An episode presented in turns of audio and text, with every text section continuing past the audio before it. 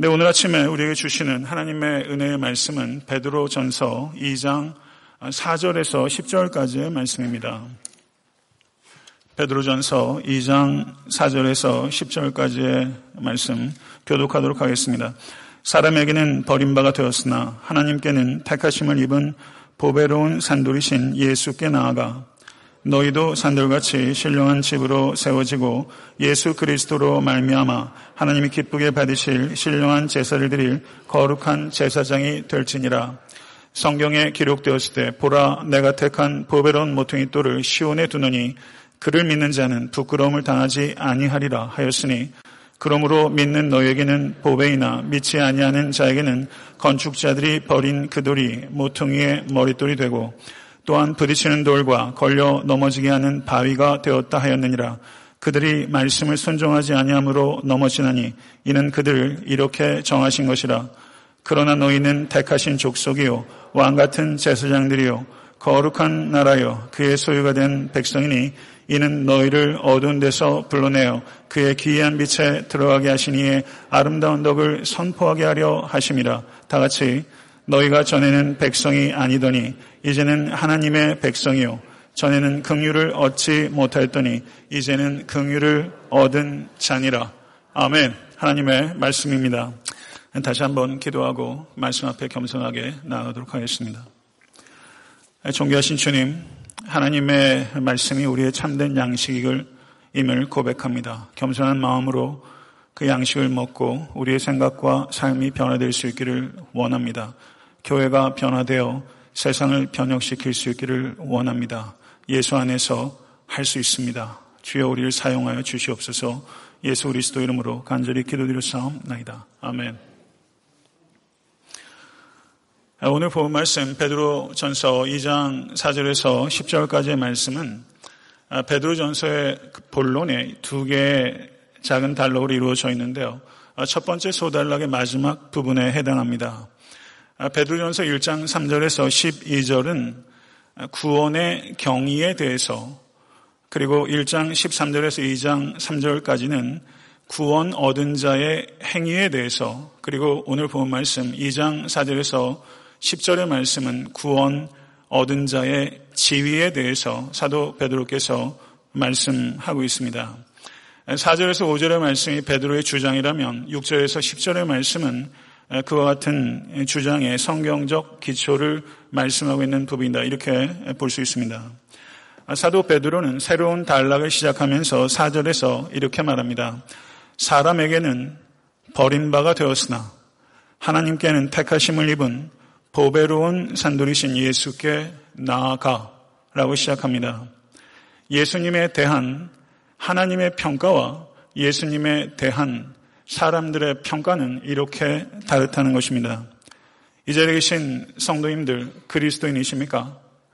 그리스도인들이 그리스도께 나아가게 되면 그 결과 역시 하나님의 평가와 사람들의 평가는 극단적으로 대조가 될 수 있을 것이다. 라는 예고라는 것을 받아들이십시오. 그리스도의 편에 서십시오.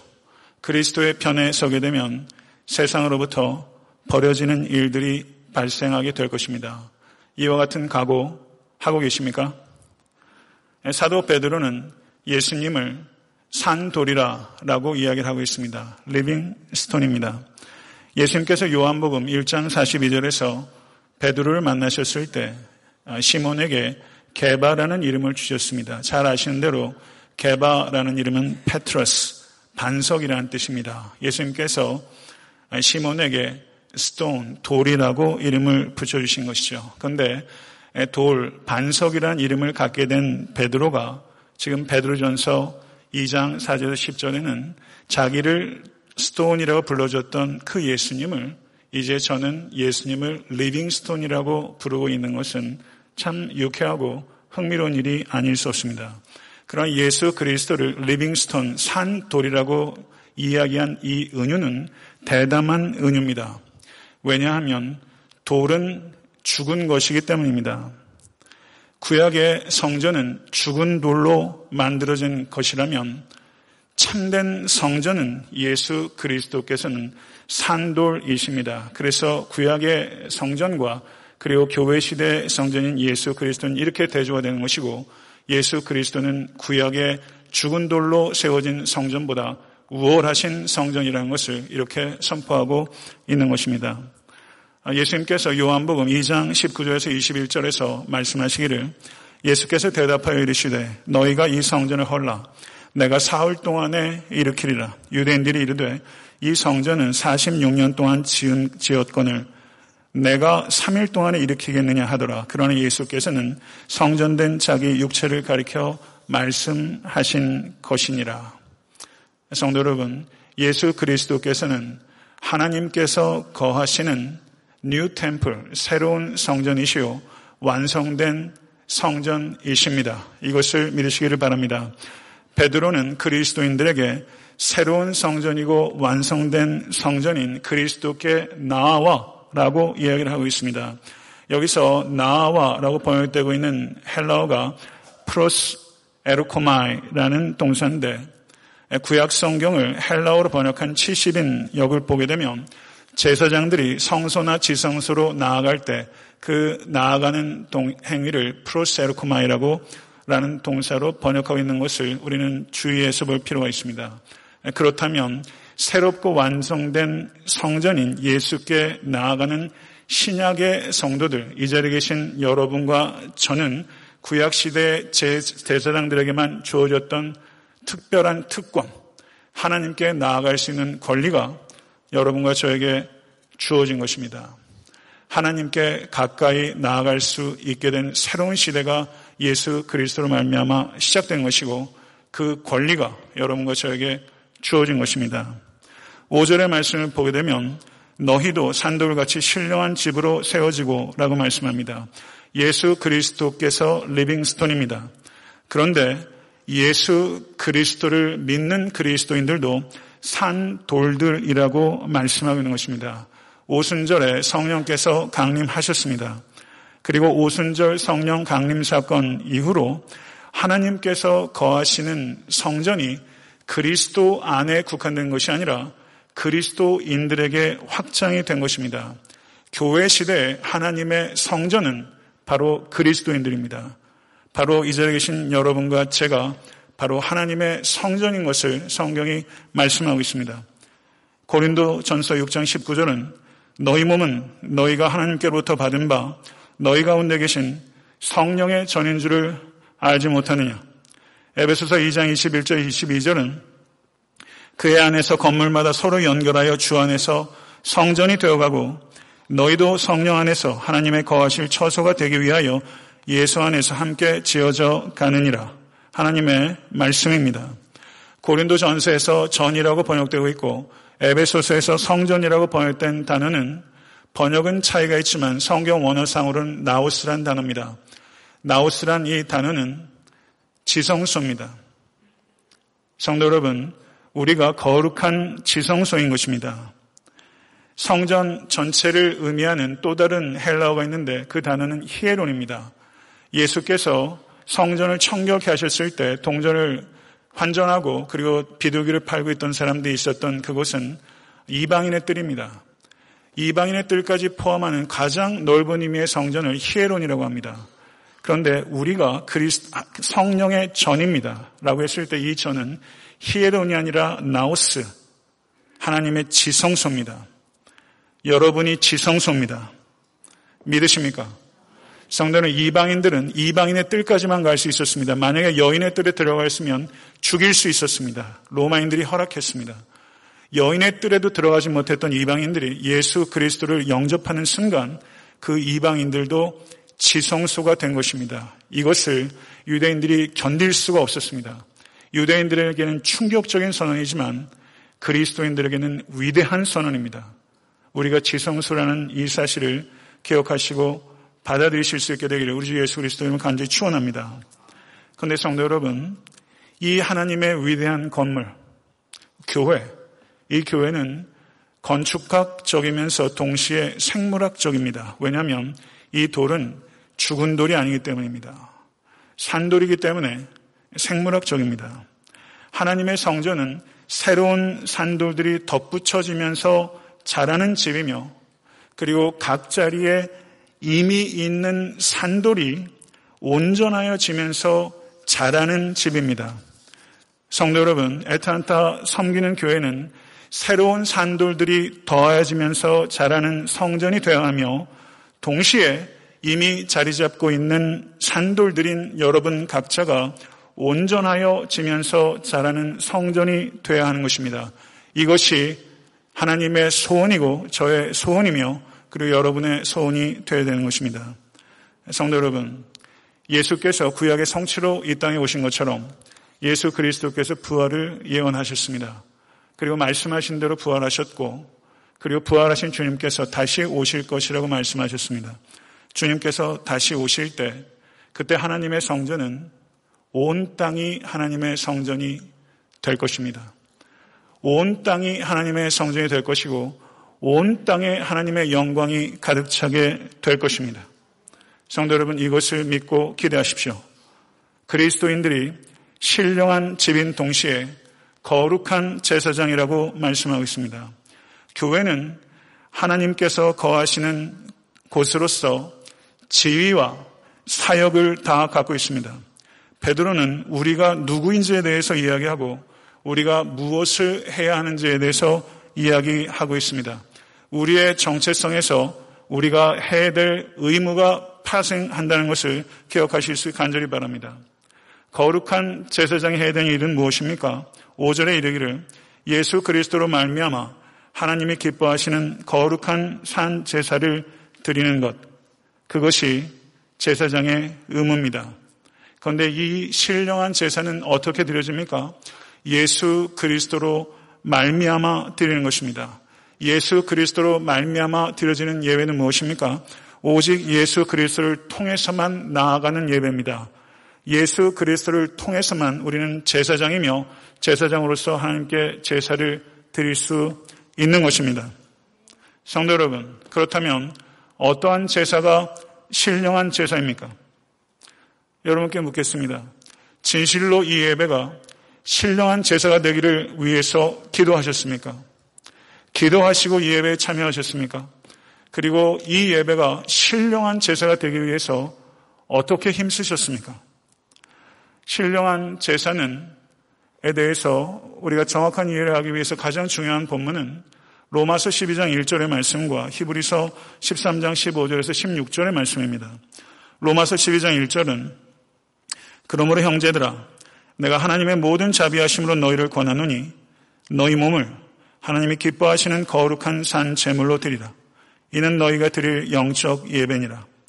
히브리서 13장 15절 16절은 그러므로 우리는 예수로 말미암아 항상 찬송의 제사를 하나님께 드리자. 이는 그 이름을 증언하는 입술의 열매니라. 오직 선을 행함과 서로 나누어 주기를 잊지 말라. 하나님은 이 같은 제사를 기뻐하시니라. 아멘. 성도 여러분, 산 제사, 신령한 제사가 무엇인지를 얘기하는 가장 중요한 본문인 이 두 개의 본문을 통해서 볼 때 신령한 제사는 성전 예배와 생활 예배가 결합되는 예배, 그것이 신령한 예배입니다. 교회당에서 우리는 거룩한 옷을 입고 거룩한 표정을 짓고 거룩한 음악으로 하나님을 높이고 그리고 거룩한 말씀 앞에 반응하며 눈물을 흘리며 감동적인 예배를 드릴 수 있습니다. 그렇게 하기 위하여 준비하고 힘써야 합니다. 그러나 성도 여러분, 이 성전에서 아무리 감동적인 예배를 드린다 할지라도 문을 열고 가셔서 여러분의 삶의 자리에서 전혀 그리스도인다운 생활이 없다면 성전에서의 예배가 감동적이면 감동적일수록 그 예배는 가장 허망한 예배가 될 수 있다는 것을 경계하십시오. 생활이 예배가 되지 못한다면 성전에서 드리는 예배는 결국은 불경한 예배가 될 것이고 하나님의 이름을 높이는 것이 아니라 하나님의 이름에 모욕을 가하게 되는 예배가 되는 것입니다. 사랑하는 성도 여러분, 예배 성공하시기를 간절히 바랍니다. 성전 예배에 힘을 다하십시오. 그리고 성전 예배가 진실로 성공한 것은 여러분의 생활이 예배가 될 때 성전 예배가 성공하게 된 것입니다. 그리고 생활이 예배가 되기 위해서 우리의 힘으로 되지 않습니다. 생활이 예배가 되기를 원하십니까? 생활이 진실로 예배가 되기 원하신다면 성전에서 드리는 이 예배를 통해서 은혜로 채워져야 하는 것입니다. 오늘 예배를 통해서 은혜로 채워지는 여러분과 제가 될 수 있게 되기를 간절히 바랍니다. 6절에서 8절의 말씀을 보면 4절에서 5절에 베드로의 주장의 근거를 밝히고 있습니다. 뭐라고 말하냐면요. 성경에 기록하였으되 보라 내가 택한 보배로운 모퉁이 돌을 시온에 두느니 그를 믿는 자는 부끄러움을 당하지 아니하리라 하였으니 그러므로 믿는 너에게는 보배이나 믿지 아니하는 자에게는 건축자들이 버린 그 돌이 모퉁이의 머릿돌이 되고 또한 부딪히는 돌과 걸려 넘어지는 바위가 되었다 하였느니라. 그들이 말씀을 순종하지 아니하므로 넘어지나니 이는 그들을 이렇게 정하신 것이라. 여기에서 사도 베드로가 이야기하고 있는 이 말씀 가운데는 구약 성경에 이사에서 28장 16절, 시편 118편 2절, 이사에서 8장 14절 등이 두루 인용돼서 조합되고 있는 것입니다. 그러면 베드로 사도는 이와 같은 구약의 인용을 통해서 무엇을 말하려고 한 것입니까? 그것은 구약의 이스라엘 백성들이 하나님께서 시온에 두신 돌을 거부하였던 것처럼 예수께서 이 땅에 오셨을 때 이스라엘 백성들도 하나님의 택하신 보배로운 산돌이신 예수를 거부하였다라는 것을 이야기하고자 하였던 것입니다. 마가복음 12장 10절을 보게 되면 예수님 자신께서 이 말씀을 인용하여 가르치셨습니다. 너희가 성경에 건축자들이 버린 돌이 모퉁이의 머릿돌이 되었나니 사도행전 4장 11절도 이 예수는 너희 건축자들의 버린 돌로서 집 모퉁이의 머릿돌이 되었느니라 라고 가르치고 있는 것입니다. 예수님께서 말씀하셨던 건축자는 누굽니까? 그것은 예수 그리스도를 믿기를 거부하고 예수님을 죽인 기득권자들입니다. 그러나 베드로 전서에서는 보다 더 넓은 의미로 확장시켜서 건축자들은 그리스도를 거부하는 모든 사람들, 그 사람들이 건축자입니다. 그러나 성도 여러분, 예수님을 핍박하고 죽였던 유대 기득권자들, 그리고 예수를 믿지 않으므로 예수를 버렸던 많은 사람들, 그들이 버렸던 그 돌을 하나님께서 모퉁이 돌로 삼으셨습니다. 이것이 갖고 있는 의미는 무엇입니까? 예수 그리스도의 죽음이 실패가 아니라는 뜻입니다. 예수 그리스도의 죽음은 하나님의 계획이라는 뜻입니다. 건축자들이 그리스도를 버렸습니다. 그러나 자신도 모르게 그들이 버린 그 돌이 모퉁이 돌이 되어서 보배로운 돌이 있어야 될 제자리에 놓이게 된 것입니다. 이것이 하나님의 섭리였습니다. 성도 여러분, 예수는 리빙스톤 산 돌이요 모퉁이 돌입니다. 예수 그리스도를 믿는 자는 부끄러움을 당하지 않을 것입니다. 믿지 않는 자는 부끄러움을 당하게 될 것입니다. 믿는 자에게 예수는 보배이시며 믿지 않는 자들에게 예수는 부딪히는 돌이요 걸려 넘어지는 바위가 되는 것입니다. 성도 여러분, 우리는 산돌이신 예수께 연결된 산돌들입니다. 성경은 그렇게 이야기를 하고 있습니다. 우리는 예수를 믿음으로 말미암아 예수 그리스도의 십자가와 부활에 연합된 것입니다. 그리스도인들이 그리스도와 연결됨으로 인해서 그리스도인들은 다른 그리스도인들과 연결된 것을 기억하십시오. 성도 여러분, 벽돌을 이렇게 쌓다 보면요. 벽돌과 벽돌을 연결하려면 몰타르를 써서 연결합니다. 그리고 건물과 건물을 연결하다 보면 높은 층 어딘가에 가교를 연결해서 건물과 건물을 연결하는 것입니다. 성도와 성도는 연결되어야 되며 지상의 교회와 교회는 연결되어야 됩니다. 그리스도와 연합된 것을 성도와 성도의 연합으로 교회와 교회의 연합으로 나타내야 되는 것입니다. 성도 여러분, 우린 그리스도인입니다. 그리스도인들에게 있어야 하는 기쁨은 서로에게 속하는 기쁨입니다. 남편과 아내로서 가장 큰 기쁨 가운데 하나는 서로에게 속하는 기쁨이라고 할 수 있습니다. 에탄타 섬기는 교회, 성도들에게 있어야 되는 기쁨은 에탄타 섬기는 교회에 속하였다는 기쁨입니다. 여러분 이 기쁨이 여러분에게 충만하시길 간절히 기대합니다. 서로에게 속하면서 우리는 함께 성장하고 함께 기뻐합니다. 그리고 함께 슬퍼합니다. 그게 공동체입니다. 그게 교회입니다. 사탄은 성도들로부터 함께를 떼려고 합니다. 이 함께라고 번역되어 있는 성경 언어가 순이라는 전투사입니다. 이 순, 함께를 떼려고 하는 사탄의 계략으로부터 성도 여러분 영적으로 경각심을 가지실 수 있게 간절히 바랍니다. 성도와 성도 간의 연합, 그리고 교회와 교회 간의 연합을 깨뜨리려는 사탄의 공격을 대비하십시오. 성도와 성도 간의 연합을 지키는 것이 사탄에게 가하는 가장 주된 공격이라는 것을 기억하십시오. 성도 여러분, 교회는 그리고 애타한테 섬기는 교회는 함께의 아름다움과 능력을 세상에 보여줘야 됩니다. 성도 간의 연합은 복음 전도에 있어서 가장 중요한 요소입니다. 교회와 교회의 성도들 간에 맺는 관계의 질이 있습니다. 성도 여러분, 저와 어떤 관계의 질을 맺고 있습니까? 목회자와 여러분들이 갖고 있는 관계의 질은 여러분들이 신앙생활을 하는 데 있어서 매우 중요합니다. 교회 교육자들과 갖고 있는 관계의 질, 목자와 목녀 사이에 갖고 있는 관계의 질, 그리고 목원들 사이에 갖고 있는 관계의 질, 굉장히 중요한 것입니다. 이 관계의 질이 좋아지기 위해서 기도하고 계십니까? 그리고 그것을 위해서 실제 어떤 노력을 하고 계십니까? 성도 여러분, 노력하지 않으면 관계의 질이 높아지지 않습니다. 이 관계의 질이 높아지면 높아질수록 예수 그리스도의 십자가의 복음은 호소력을 갖게 될 것이고 이 관계의 질이 저하되면 저하될수록 십자가의 복음은 호소력을 잃게 되는 것입니다. 저도 목회를 하면서요. 목회보다 관계가 어렵다 이런 생각이 들 때 참 있어요. 여러분들 신앙생활 하면서 제일 어려운 거 관계예요. 젊은 사람이나 나이 든 사람이나 항상 그렇게 얘기해요. 관계가 참 어려워요. 솔직히 말하면 저도 목회를 하면서 목회자들과도 관계가 끊어지는 경우가 있더라고요. 전혀 그렇게 의도하지 않았고 경우에 따라서는 희생적으로 섬기는데도 불구하고 관계가 끊어질 때도 있어요.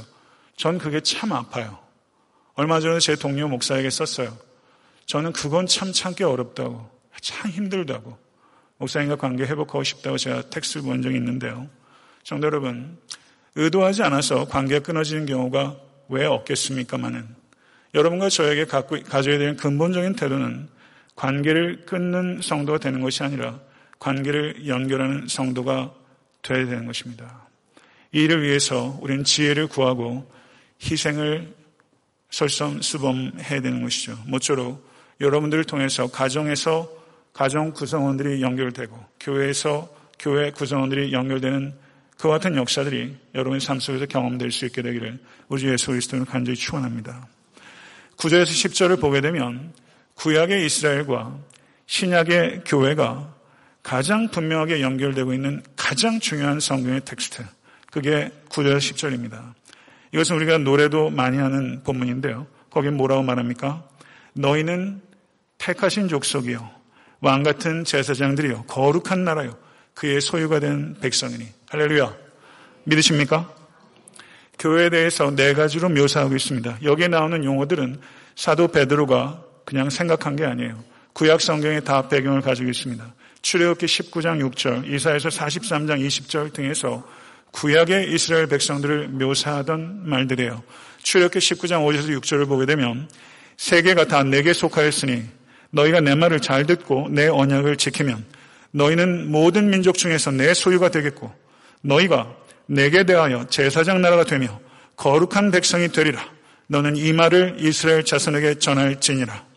이사에서 43장 20절은 장차 들짐승 곧 승냥이와 타조도 나를 존경할 것은 내가 광야의 물을 사막의 강들을 내어 내 백성 내가 택한 자에게 마시게 할 것임이라.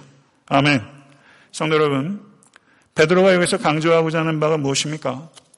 교회는 이스라엘의 연속이요 이스라엘의 완성이라는 것입니다. 베드로는 교회를 택하신 족속이요 왕 같은 제사장들이요 거룩한 나라요 그의 소유가 된 백성이라고 선포하고 있습니다.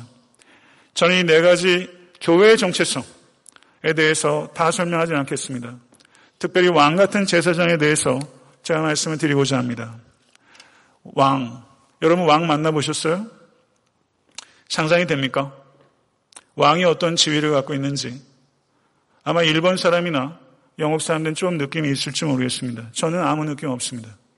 그러나 유대인들이 생각할 수 있는 가장 높은 지위는 왕, 그리고 제사장입니다. 예수는 왕이십니다. 온 땅과 우주의 왕이십니다. 그리고 그분은 바로 여러분과 저의 나의 왕입니다. 예수님을 믿음으로 말미암아 우리는 왕이신 예수 그리스도께로 입양돼서 성도 개개인은 왕족이 된 것입니다. 또한 제사장은 이스라엘 특별한 가문에서 나와서 하나님과 인간을 중재하는 섬김을 하는 것이 제사장입니다. 그렇다면 왕 같은 제사장이란 일은 예수님과 함께 다스리며 예수님처럼 다른 사람을 섬기는 자, 그 사람이 왕 같은 제사장입니다. 성도 여러분, 어저께 저는 좀 유치한 상상을 해봤어요. 여러분들이 생각할 수 있는 가장 궁극적인 지위, 한번 생각해 보세요. 지위로 따져서 제일 높은 지위, 한번 상상해 보세요. 저는 얼마 전에 TV에서 봤던 영국 왕실의 퍼레이드, 그리고 영국 왕자의 결혼, 그런 것들이 생각이 나더라고요. 그래서 제가 한번 생각해 봤어요. 제게 기회가 있어요. 영국의 왕자가 될 수 있는 기회예요. 제가 선택할 수 있대요. 근데 예수님을 믿어서 왕 같은 제사장이 될 수 있대요. 둘 중에 하나밖에 선택 못 한대요. 나는 뭘 선택할까? 여러분, 영국의 왕자가 될 수 있고요. 영국의 공주가 될 수 있어요. 그리고 예수를 믿어서 왕 같은 제사장이 될 수 있어요. 여러분 어느 쪽 택하시겠어요? 어느 쪽이 더 보배로워요? 정말로요. 정말로요. 대답하기 싫으세요? 상상하기만 해도 좋으세요? 여러분, 예수 믿어서 왕 같은 제사장이 된 것, 아마 표현할 수 있는 것이 있다면 다른 표현으로 얘기했을 거예요. 궁극적인 지위를 표현할 수 있는 최고의 표현이 왕 같은 제사장이기 때문에 그렇게 표현한 것이지. 예수를 믿음으로 말미암아 우리에게 주어진 지위는 영국 왕실의 왕자 따위, 공주 따위 아무것도 아니고 정말 여러분 우리가 둘 중에 하나를 선택해야 된다면 저는 우리는 예수 그리스도를 믿음으로 말미암아 왕 같은 제사장이 된 이 지위, 이 지위보다 보배로운 것 진실로 없습니다. 믿으십니까? 근데 왜 그렇게 안 사세요? 제가 가지고 있는 책들 중에서 책 제목을 보면 저는 목차를 쫙 봐요. 근데 목차를 보니까 목차 중에 제목 중에 하나가 이제 그만 나오려며요. 이제 그만 나오렴. 부재, 어둠 속을 걷는 법. 이제 그만 나오렴. 우리가 누구인지 알아야 우리가 무엇을 해야 하는지를 알 수 있습니다. 우리는 왕 같은 제사장입니다. 이거를 정말 안다면 우리가 경험하고 있는 고통, 우리가 빠져나오지 못한 미움, 우리가 허우적거리는 죄악에서 이제 그만 나오렴. 이제 그만 나오렴. 이것이 하나님께서 저에게 하셨던 말씀이고, 그래서 저 나올 수 있었고요. 지금 이 시간 하나님께서 여러분에게 하시는 말씀입니다. 성도님, 이제 그만 나오시지 않으시겠습니까? 성도님들과 대화를 하고 또 건네듣는 말을 보게 되면요. 너무 제가 고통스러워요. 하, 이제 그만 나오세요. 제가 말씀을 드려도 제 말에 무슨 힘이 있겠으며. 그러나 예수 그리스도께서는 십자가 위에서 우리에게 말씀하세요. 이제 그만 나오렴. 우리 자녀들 중에서도 이 어둠 속에 있는 자녀들이 얼마나 많은지 몰라요. 너무 예쁜데, 너무 귀한데, 너무 정결한데, 자기를 값어치 있게 생각하지는 않아요. 자기를 사랑할 줄 몰라요. 너무나 깊은 우울증과 침체와 강박증에 사로잡혀 있는 우리 자녀들, 병든 아이들이 얼마나 많고, 이 시대에 그런 사람들이 얼마나 많은지 몰라요. 저는 너무 속상해요. 그래서 오늘 이 설교를 통해서 하나님께서 여러분의 심령 가운데 말씀해 주시길 바라고 이제 그만 나오렴 이 말씀에 반응하셔서 여러분 나오세요. 정말 나오시길 간절히 바랍니다. 그런데 이렇게 택하신 족속이요 왕 같은 제사장들이요 거룩한 나라요 그의 소유가 된 백성이라고 얘기했던 이 편지를 받았던 그 교회들이 이 편지를 받을 만하지 않았어요. 그 교회들에는 하나님께 대한 불순종과 반역과 성적 범죄와 시기와 질투와 같은 관계적 죄들이 많이 있었습니다. 아마 이런 이야기 들으면서 낯간지러웠을 거예요. 그런데 왜 베드로는 그들을 이렇게 이야기합니까? 여기에는 우리가 배워야 될 일들이 있기 때문입니다. 성도 여러분, 교회는 연약합니다. 에탄트 섬기는 교회도 연약합니다. 우리는 교회의 연약함을 비판할 수 있어야 합니다. 그렇지만 그리스도의 신부로서 교회를 그리고 에탄타 섬기는 교회를 그리스도께서 정결하고 아름답게 만들어 가고 계시다는 확신과 헌신이 균형을 이루어야 됩니다. 교회의 연약함에 대한 비판과 그리고 이 교회를 사랑하시는 그리스도께서 이 교회를 정결하고 온전하고 아름답게 만들어 가고 계시다는 확신과 헌신 이 두 가지가 균형을 이루어야 되는 것입니다. 성도 여러분, 교회 전문가들이 참 많아요. 교회에 대해서 많이 아세요. 여러분들이 많은 경험들을 하셨어요. 그러나 성도 여러분, 성경적 교회를 정말 알고 계십니까? 성경에서 얘기하는 교회의 본질을 부디 깊이 이해하십시오. 그리고 교회를 바르게 비판하십시오. 애타한테 섬기는 교회에 대해서도 성경적 교회관을 가지고 바르게 비판해 주십시오. 그러나 성도 여러분, 그러면서도 세상과 용기 있게 싸워야 합니다. 우리는 교회에 대해서 비판만 해서도 안 되고 낙관만 해서도 안 됩니다. 많은 성도들이, 많은 목회자들이 교회를 비판만 하면서 교회를 스스로 더럽히고 있는 시대입니다. 교회는 비판해야 합니다. 그러나 비판을 하되 이 교회를 아름답고 정결하게 만들기 위해서 비판한 그 사람이 더욱더 교회를 위해서 희생적으로 헌신해야 합니다. 이 두 가지의 균형을 이루십시오. 성도 여러분, 지상의 많은 교회들이 성경적 교회의 모습을 성취하기는 커녕 근처에도 가지 못하는 경우들이 허다합니다. 성도 여러분, 제가 한번 묻겠습니다.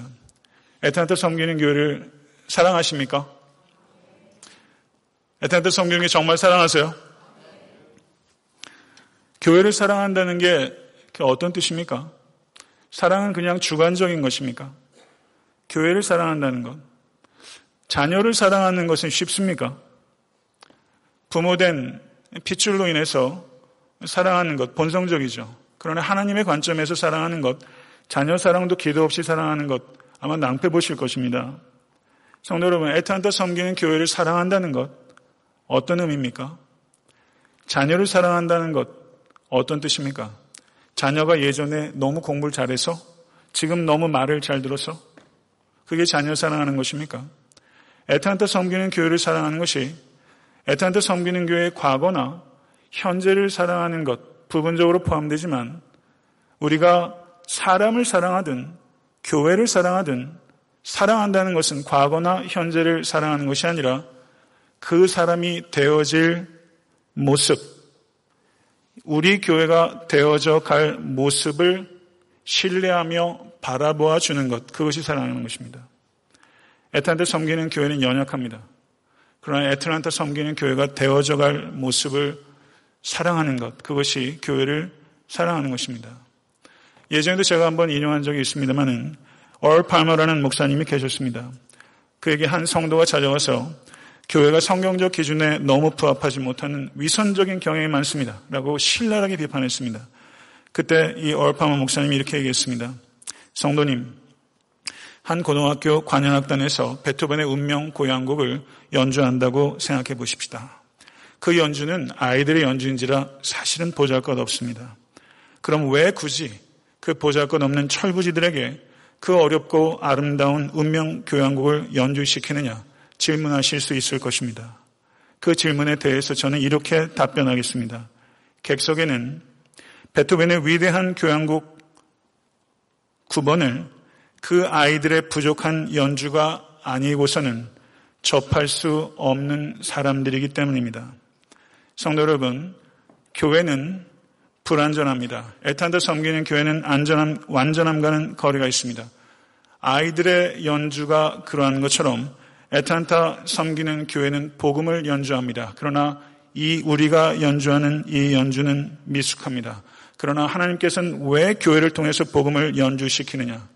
교회가 아니고서는 복음을 들을 수 없기 때문입니다.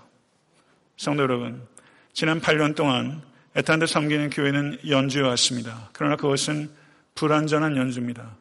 제 스스로도 부끄러울 때가 많이 있었습니다. 그러나 성도 여러분, 분명한 것은 우리는 더 잘 연주해 가고 있다는 것입니다. 더 잘 연주해 가기 위해서 힘쓰고 있습니다. 목사로서의 제 연주가 있습니다. 제가 목회를 하면서 낭망하지 않고 끊임없이 나아갈 수 있는 조건은 단 한 가지입니다. 저는 제 연주에 집중합니다. 타인의 연주에 집중하지 않고 제 연주에 집중합니다. 목사가 못나서 성도 탓해가지고 목사 꼴이 되겠습니까? 목사인 저는 제 연주에 집중하는 것이고 제 몫의 연주를 발전시키는데 집중하는 것이죠. 성도 여러분, 교회를 이해하십시오. 여러분 가정에서 아내로서의 연주, 남편으로서의 연주, 직장에서 여러분의 직위의 역할에 합당한 연주가 있어요. 교회에서 여러분의 연주가 있어요. 거기에 집중하십시오. 타인이 아니라 자기에게 집중하십시오. 그리고 애타한테 섬기는 교회 이 교양학, 이 불완전한 음색, 거기에 여러분의 음색을 어떻게 더할 것인가 여기에 집중하십시오. 가정에서도 거기에 집중할 때 가정은 회복될 것이고 교회도 분명히 생명력으로 충만하게 될 것이고 이 땅에도 변화가 임하게 될 것입니다. 사랑하는 성도 여러분, 오늘 말씀을 이제 맺고자 합니다. 세상에서 버림받고 하나님에 의해서 택하심 받은 이가 그리스도이셨으며 그것이 바로 여러분과 저의 정체성입니다. 예수 그리스도께서는 새로운 성전인 동시에 완성된 성전입니다. 그리고 오순절 성령 강림 사건 이후로 그리스도인들이 하나님의 거룩한 전이 되었습니다. 그리고 모퉁이 돌인 그리스도를 통해서 우리는 그리스도와 연결되며 그리스도인들과 연결됩니다. 성도와 성도들, 교회와 교회들을 연결하는 일에 우리가 부름을 받은 것입니다. 그리고 또한 그리스도인들은 그리스도로 말미암아 하나님의 임재 안으로 나아갈 수 있는 특권을 부여받은 왕 같은 제사장입니다. 바로 여러분 한 분한 한 분이 왕 같은 제사장입니다. 더 높은 지위를 상상할 수 없는 왕 같은 제사장, 그것이 바로 여러분과 저입니다. 그렇다면 여러분 이곳에서의 성전 예배와 생활에서의 예배가 결합되어야 됩니다. 그렇게 신령한 제사를 드리는 여러분의 평생의 삶이 될 수 있게 되기를 우리 주 예수 그리스도는 간절히 축원합니다. 교회의 본질을 이해하십시오. 성경적으로 이해하십시오. 경험적으로 이야기하지 마시고 성경적으로 교회의 본질을 이야기하십시오. 그리고 교회를 바르게 비판하십시오. 그리고 교회를 아름답고 정결하게 만들기 위해서 여러분들이 뜨겁게 헌신하십시오. 교회를 통해서 세상은 바뀌게 될 것입니다. 이 믿음 가지시고 살아가신 여러분과 제가 될 수 있게 간절히 바라고 새로운 영이 지금 이 순간 여러분의 심령 가운데 임하여 우리에게 길이요 진료 생명 되신 예수 그리스도를 높이신 일에 여러분과 저의 평생이 쓰임 받을 수 있게 되기를 우리 주 예수 그리스도 이름으로 간절히 축원합니다. 기도하겠습니다.